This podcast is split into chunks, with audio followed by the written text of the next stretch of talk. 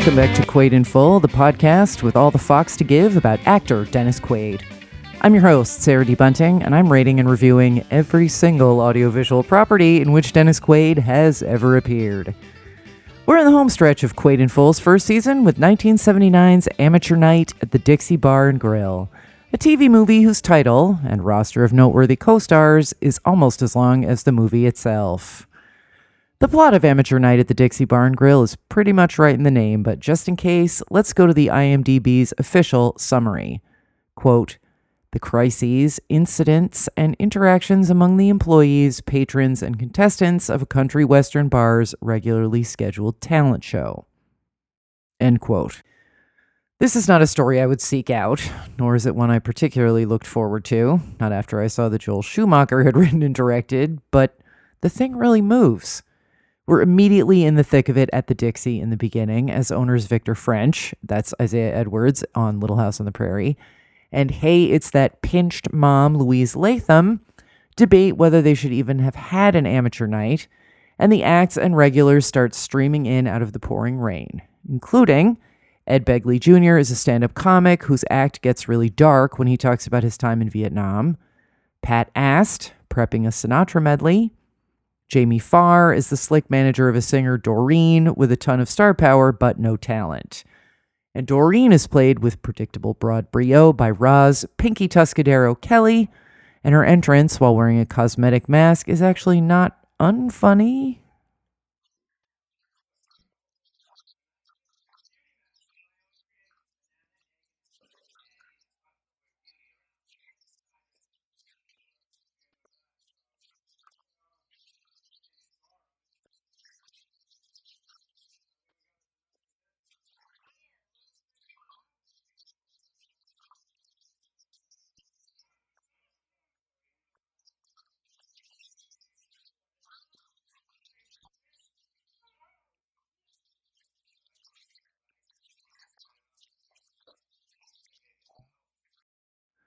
This sequence is also shot interestingly. Much of the best material is throwaway lines with the speakers off screen.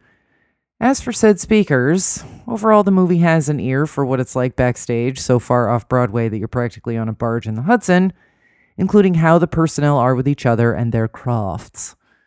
I wouldn't call this film progressive about LGBTQ plus representation in the arts, but the one drag artist in the lineup, A, gets a supportive and positive response from the crowd, and B gets to tell off the bigoted MC after one too many wisecracks.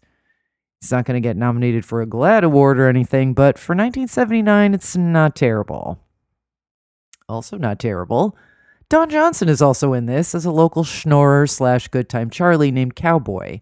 And while I assumed, based on his mid 80s vanity project Heartbeat, that Johnson would be taking the stage here, he doesn't.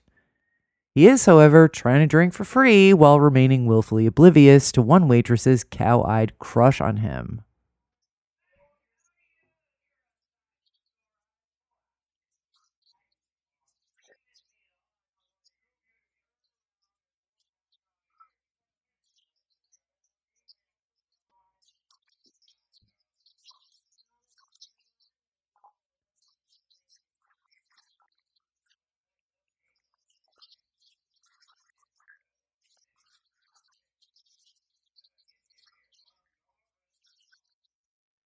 And Real Housewives Uber completists, take note, a tween Kyle Richards is also an Amateur Night at the Dixie Bar and Grill as the youngest third of a squabbly sister act.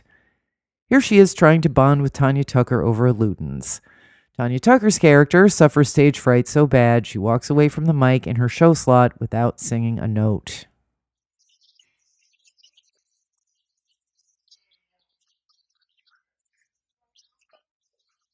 Not sure I would have recognized Ms. Richards without the IMDb's assistance, but once you know it's her, there's no mistaking it. She even does a couple of all too familiar hair flips as she helps Tanya Tucker gather her self esteem for another run at the Amateur Night Prize. With a little help from the owner's son, Roy, played by one Dennis Quaid. Quaid first appears on screen escorted by the local constabulary, who's busted him for possession of wacky tobacco, which is how we find out there's some father son generation gap agita going on.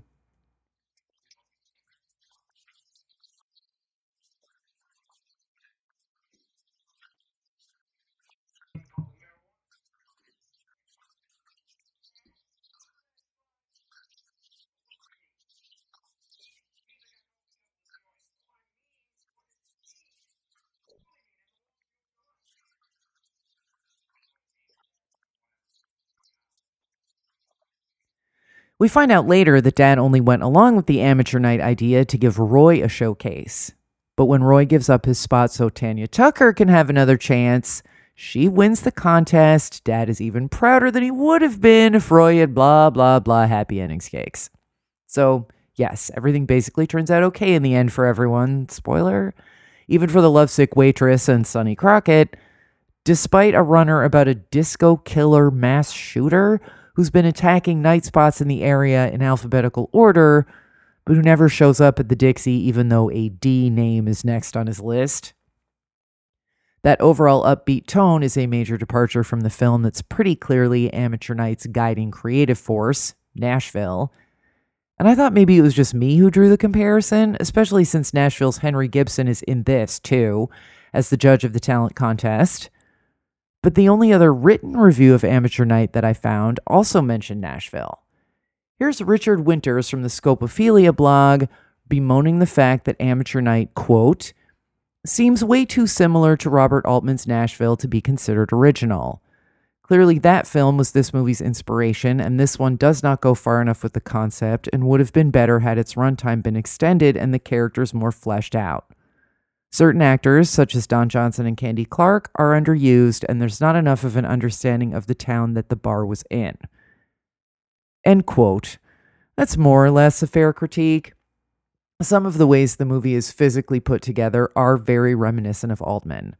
Overlapping sound that forces you to receive story on more than one channel, a tracking shot through the bar that both reinforces and tries to interrogate the various relationships in the room and I suppose I should look more askance on that than I do, but Schumacher took the aspects of Nashville that would work for a 90 minute TV flick and refashioned them into something that is, yes, a shallower treatment of this town and this night in it than you would get from an Altman feature. But for a January make work project for various sitcom has beens and bland blonde never weres, it's actually not a bad time. Pat Ast should have won that contest, though.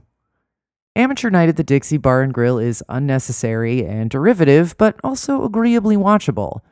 While I can almost guarantee you won't just stumble across it, you can check it out for free on YouTube. Link will be in the show notes. Winters gave it a 6 out of 10 on Scopophilia, and that's about right, so I'm going to do the same. Now, how Quaidy is it?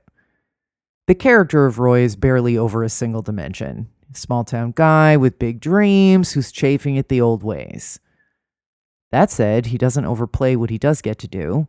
And Roy isn't a brat, he's just searching, though the script doesn't really have time to explore that in any kind of new way. Mostly, Roy's there to help Tanya Tucker fulfill her destiny.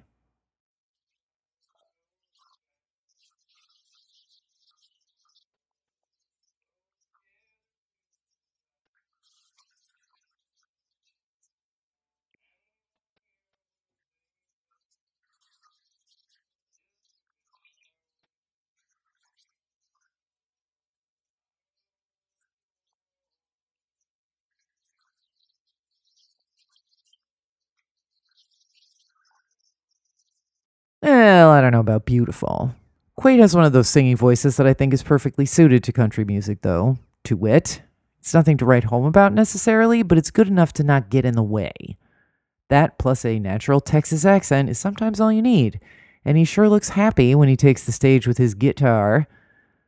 Quaid's acting is fine, his musicianship is fine, I think. He's not miscast. But that trademark fratty, naughty thing is not really present. He looks very cute, even in a crappy VHS rip put up on YouTube with tracking issues, but I can still only give this a two and a half. But it's about to get Quaidy as hell up in here for the season finale when I'm going to queue up what I consider Quaid's breakthrough, Breaking Away. In the meantime, check out the show notes for links to the film and Richard Winters' review. And follow the podcast on Twitter at Quaid in Full Pod, where you can let me know how you'd have scored the amateur night acts.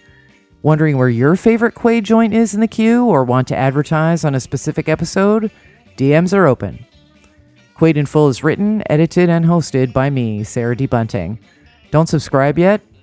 Ooh, that's terrible. Was that an accident? Throw me a sub wherever you get your podcasts and rate and review Quaid in Full so other people can find it. Thanks so much for listening, and I'll talk to you next time.